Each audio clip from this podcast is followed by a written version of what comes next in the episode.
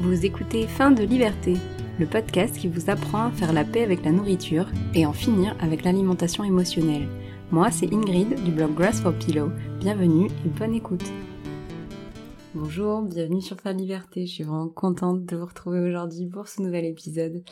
Félicitations d'être ici. Ça fait déjà 10 épisodes, c'est énorme. Je suis vraiment contente que vous ayez écouté tous ces épisodes-là. Et avant tout, je voulais ben, justement vous féliciter et vous dire que vous n'avez peut-être pas pu tout mettre en place dans ces 10 épisodes. C'est beaucoup de choses, beaucoup d'informations. C'est normal. Moi, ça m'a pris des mois, voire des années. Donc surtout, n'oubliez pas de vous féliciter et d'écouter l'épisode d'aujourd'hui avec bienveillance. Avant de commencer, mes épisodes suivent un ordre logique. Si vous tombez dessus par hasard et que vous avez un souci avec la nourriture, je vous recommande de commencer par le premier. Et en particulier, je ne suis pas du domaine médical, je ne fais que proposer ma méthode pour être en paix avec la nourriture. Mais une psychologue spécialiste du comportement alimentaire revoit le contenu de mes épisodes. Dans l'épisode précédent, j'ai parlé de la pratique de la méditation pleine conscience pour contrôler un peu ses pensées. En pratiquant petit à petit, vous allez pouvoir commencer à observer votre esprit, être plus conscient, réaliser à quel point peut-être vous baignez dans les pensées négatives à longueur de journée, mais pas de panique, c'est normal. Dans cet épisode, on va pouvoir justement trouver la source de nos pensées négatives en appliquant le modèle enseigné par Brooke Castillo, qui est une coach américaine, notamment dans son podcast qui s'appelle The Life School Podcast. Je vous le conseille, il est vraiment génial, mais il est malheureusement en anglais. Alors le modèle de, de Beau Castillo, qu'est-ce que c'est? Donc euh, j'en parlais dans l'épisode précédent, euh, c'est un modèle qui dit qu'en gros les circonstances causent les pensées, qui causent les émotions, qui causent les actions.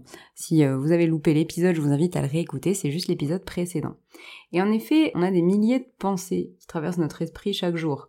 Et si rien que la moitié, par exemple, de ces pensées-là sont des pensées négatives, ça fait déjà beaucoup. En fait, euh, c'est comme s'il y avait une voix dans votre tête en permanence qui vous disait vous êtes nul, vous n'avez pas de volonté, vous êtes nul, vous n'avez pas de volonté, etc. Donc ça peut paraître difficile de changer ces pensées. Elles sont vraiment très très nombreuses et pourtant bah, c'est hyper important parce que justement dans le modèle de Brooke Castillo, les pensées ben, causent les actions en fait. Donc si on se dit euh, je suis nul, je suis grosse, j'ai pas de volonté, c'est là qu'on va par exemple craquer sur un gâteau. Si en revanche on se dit euh, tout va bien pour moi, euh, pas de soucis, je progresse, etc. Bah là les gâteaux vont nous paraître beaucoup moins attirants. Et c'est vraiment quelque chose que j'ai expérimenté. Si je prends maintenant l'exemple des régimes, Faire un régime, en théorie, c'est simplement faire l'action de manger euh, différemment, un peu plus sain par exemple, avec des gros guillemets. Mais en fait, tout dépend bah, de l'émotion, de la pensée qui a causé ce régime. Et encore une fois, je mets des guillemets. Euh, c'est-à-dire que si, par exemple, on est parti du principe je dois perdre du poids, donc je vais faire régime, bah, ce je dois perdre du poids là, s'il est lié à un sentiment de bah, euh, je suis nulle comme ça avec ce poids en trop, euh, je m'accepte pas, je dois changer, je refuse d'être dans ce corps, bah ça marchera pas parce qu'en fait on est envahi de pensées négatives, dévalorisantes, je suis grosse, je n'ai pas de volonté, etc. Et on aura toujours ces pensées, même de manière inconsciente, en faisant le régime. Le seul moyen de ne pas les avoir, c'est de changer ces émotions-là. C'est pas de faire régime. En faisant régime, on va, on va se battre contre ces émotions-là à longueur de journée. Je pense que vous voyez ce que je veux dire. Euh, justement, ça va être incessant parce que le régime sera parti du principe qu'on aura pensé euh, je suis nul, j'ai pas de volonté et on va s'engouffrer dans des mois de, de se battre contre de la nourriture en se disant j'ai pas de volonté, j'ai pas de volonté et on va avoir peut-être avoir des craquages qui vont arriver et où on va encore plus se flageller, se dire qu'on n'a pas de volonté et partir dans un cercle vicieux. Je pense que vous voyez ce que je veux dire. Moi, c'est vraiment comme ça que je vois et que je suis en tout cas moi personnellement, tomber entre guillemets dans les régimes. C'est parce que je me trouvais nulle, que je m'acceptais pas comme ça, etc. En revanche, je pense que c'est pas forcément ça. On peut aussi peut-être faire un régime, bah, bon du coup ce serait plus un régime, mais en tout cas de simplement se dire bah là je vais essayer de, manger un peu plus sain en observant mes sensations et de partir un peu d'un sentiment de parce que j'aime ce corps-là et que j'ai envie de lui faire du bien. Et ça, j'en parlerai plus en détail dans les prochains épisodes du podcast, mais on voit tout de suite qu'on est dans une démarche de pensée complètement différente et qu'on va pas être assailli de penser euh, tu es nul, tu es grosse, tu n'as pas de volonté euh, à longueur de journée. Donc, en résumé, on va chercher à comprendre justement cette émotion-là qui est à la source de nos actions, que le soit euh, faire un régime ou alors craquer pendant un régime, c'est toujours une émotion qui les cause et c'est ce qu'on va voir dans cet épisode. Tout d'abord, j'aimerais vous parler un peu de ce que c'est une habitude parce que dans le cas de la nourriture émotionnelle ou justement du food fighting, comme j'aime l'appeler, euh, le food fighting, c'est que manger sans faim est devenu une habitude. Donc l'habitude, c'est quoi? C'est une réponse automatique en fait qu'on a activée euh, pour atteindre un objectif. En effet, euh, notre cerveau consomme 20% de notre énergie euh, en tout et il cherche sans cesse à économiser de l'énergie et donc il adore les habitudes. Donc on a parlé du modèle de Brooke Castillo précédemment qui était les circonstances entraînent les pensées qui entraînent les émotions qui entraînent les actions. Et dans le cas par exemple d'une compulsion alimentaire, on pourrait l'expliquer ainsi, on pourrait avoir la circonstance, il y a un événement extérieur qui a lieu, je le perçois. Par exemple, je passe devant la vitrine de la boulangerie, il y a des croissants. Ça va créer la pensée, euh, je vais avoir une pensée sur moi-même, par exemple, envie de l'aliment, je les veux, ces croissants. Ou encore, euh, oh purée, il y a des croissants, moi j'ai pas de volonté, je vais encore craquer, euh, etc. Et ça, bah, ça crée une émotion. Soit de la frustration, de l'envie, ou de la colère, j'ai pas de volonté, je suis vraiment nulle. Et je me dis, ça irait mieux si j'achetais un croissant du coup. Et l'action, c'est d'acheter un croissant. Donc ça, c'est un processus personnellement que moi j'ai constaté qui s'était mis en place de manière automatique chez moi. Dès que par exemple apparaissait un aliment que j'aime et qui me faisait envie, je pouvais pas résister. C'était même pas euh, entre guillemets conscient, mon corps aurait pu aller tout seul acheter le croissant. Je pense que vous voyez ce que je veux dire. C'est un peu comme je, donnais euh, l'exemple de la main qui se faufile toute seule dans le tiroir avec la nourriture. Pour moi, c'est vraiment ça. On a tellement l'habitude, on l'a tellement fait des milliers de fois dans notre cerveau, c'est devenu instantané toutes les fois où on a fait du food fighting, on a renforcé euh, ce raccourci dans notre tête, que moi j'aime bien appeler en fait la voie rapide. C'est vraiment la voie rapide, c'est euh, je vois, je fais. L'habitude, elle est ancrée en nous, elle fait partie de nous. Alors, maintenant, imaginez que euh, vous n'avez aucune mémoire. Si vous passez devant les croissants, pourquoi causerait-il une émotion négative? Est-ce que vous vous diriez ah bah ça irait mieux si j'achetais un croissant? Bah non en fait, n'est-ce pas? C'est pas votre mémoire en fait qui euh, qui crée ce modèle, c'est en fait les expériences du passé. Bah oui, parce que euh, sans elle, le modèle, la circonstance, etc., pensée, émotion, action, ne tient pas la route. C'est dans notre passé qu'on a appris, qu'on a appliqué ce modèle une première fois. par exemple, moi, dans l'enfance, j'avais envie ben, d'attirer l'attention de mes parents, j'ai associé l'amour et la nourriture, et quand je manque d'amour pour moi-même, c'est là que je vais manger, par exemple. Bon, je le fais en manière raccourcie, je vous en parlerai, je pense, dans un épisode un jour de mon, parcours euh, du mien. Mais en tout cas, voilà. Euh, il y a de nombreuses auditeurs, auditrices du podcast qui m'ont écrit par rapport à ça. Cette habitude, souvent, elle remonte à l'enfance ou, ou alors à une expérience traumatisante. Un jour, on a réalisé que manger apaisait une émotion négative, comblait un besoin.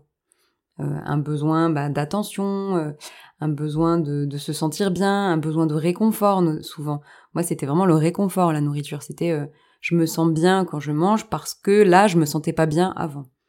Et donc à ce moment-là, on a instauré cette habitude, celle de manger, pour masquer cette émotion. Et c'est pour ça que je préfère parler de food fighting pour moi. C'est vraiment pas de la nourriture forcément émotionnelle. Maintenant, elle est, maintenant il y a parfois plus d'émotion. Elle s'est mise en place de manière automatique. C'est vraiment ça l'essence du food fighting pour moi. D'ailleurs, je me suis longtemps demandé en fait si du coup c'était vraiment de la nourriture émotionnelle ce que je faisais parce que tellement devenu automatique, ma main allait toute seule chercher la nourriture entre guillemets, que bah je ressentais vraiment aucune émotion particulière. Une fois au travail, j'ai vraiment pris cette conscience-là, j'ai dit mais ma main bouge toute seule, il n'y a pas d'émotion là. en fait, si, c'est simplement que l'émotion était tellement ancrée, euh, c'est que c'était devenu complètement automatique et que ça se déroulait de manière totalement inconsciente pour moi. Euh, de la même manière, il me semblait que bah, la nourriture émotionnelle, c'était de manger sans faim. Et euh, en fait, il y a des personnes qui font pas de compulsion alimentaire en fait. Euh, J'en connais d'ailleurs qui donc qui sont entre guillemets euh, minces quoi. Elles vont pas manger pour masquer leurs émotions. En revanche, elles vivent constamment dans le brouhaha mental. Elles se ressassent qu'elles ont mangé, elles se pèsent en permanence. Et et à nouveau là, l'habitude, ça a été de créer un contrôle sur leur alimentation mais sans manger quoi, simplement avec les pensées liées à la nourriture. Et c'est tout aussi infernal. C'est juste que manger fait pas partie du processus. C'est pour ça que j'appelle ça le food fighting, parce que pour moi c'est vraiment, entre guillemets, plus large que simplement manger sans faim. Alors tout ça c'est bien beau, mais donc comment on se libère de cette habitude? Quand on commence à manger en conscience, observer ses sensations de faim, de satiété, ses émotions, et plus généralement, bah, toutes les fois où vous allez choisir de ne pas emprunter la voie rapide, vous allez créer justement un autre chemin dans votre cerveau. Alors ouais, c'est un chemin euh, à peine praticable, il y a des cailloux partout, il y a des broussailles, etc. Mais c'est possible en fait. Chaque repas en conscience, chaque fois que vous allez écrire dans votre carnet, que vous allez observer, chaque fois que vous allez méditer, que vous allez essayer d'observer votre esprit pendant le brouhaha mental ou les compulsions, chaque fois que vous allez choisir de ne pas répéter votre habitude, bah ça va renforcer ce chemin Ça va enlever quelques broussailles, enlever quelques cailloux, l'aplanir.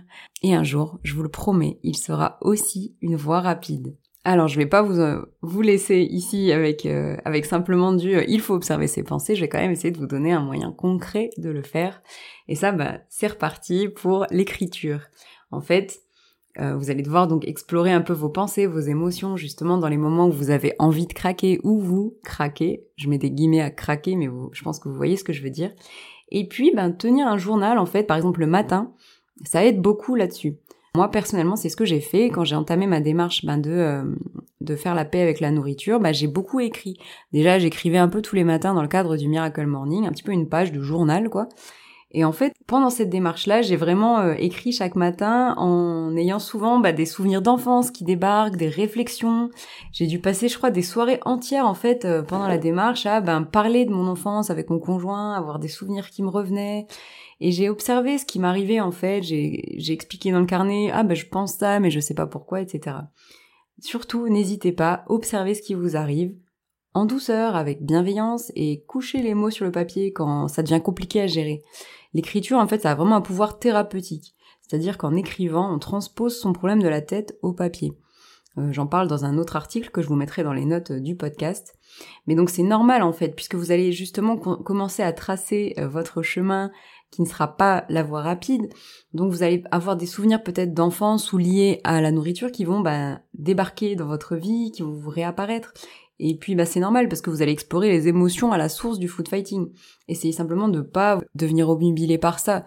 Euh, on n'est pas en train de faire une thérapie ici de, de psychologie, on est simplement en train de mettre en place une nouvelle habitude. Pour faire simple, je dirais le passé en fait est déjà passé. La voie rapide est déjà là. Vous pouvez pas la détruire, vous pouvez simplement construire une autre voie rapide. Alors j'ai quand même un petit exercice pour vous. Donc prenez un carnet et imaginez-vous en fait en pleine compulsion alimentaire. Ou alors vous pouvez simplement faire l'exercice la prochaine fois que vous serez mais sur le bord de craquer. Vous pouvez aussi faire l'exercice si vous êtes sujet au brouhaha mental. Vous savez si on a posé une plaque de chocolat devant vous ou des aliments et que vous avez votre esprit qui part en vrille là-dessus. Essayez d'écrire euh, dans votre carnet euh, donc déjà, qu'est-ce qui déclenche ma compulsion si, euh, vous n'avez du mal à, l'identifier? Pourquoi vous avez envie de craquer? Pourquoi? Qu'est-ce qui vous arrive? Qu'est-ce qui, Quelle est la circonstance? Essayez d'écrire quelle est mon émotion? Comment je me sens? Mon besoin peut-être? J'ai besoin de quoi? Ma peur? De quoi j'ai peur? À quoi je pense là maintenant? Pourquoi ces pensées pourraient me pousser à manger? Et si vous arrive du coup de manger à ce moment-là, essayez d'écrire bah, au moment où je mange comment je me sens. Je vous remercie d'avoir écouté euh, ce podcast, d'avoir pris ce temps pour vous. Merci mille fois. Merci d'être aussi nombreux à me suivre et à m'écrire au sujet du podcast. Vraiment, n'hésitez pas à le faire. J'adore vous lire et j'adore échanger avec vous sur votre expérience. Et c'est énorme pour moi de me rendre compte que même avec mon podcast, je peux avoir un impact sur votre chemin de libération de la nourriture. Si vous voulez soutenir le podcast et contribuer à le faire connaître, vous pouvez me laisser 5 étoiles sur l'application Apple Podcast et un petit avis si ça vous dit. Vous pouvez retrouver les notes du podcast sur findeliberte.fr, le lien sera également dans la description. Et moi je vous dis prenez soin de vous, prenez votre temps et à dans deux semaines. Bye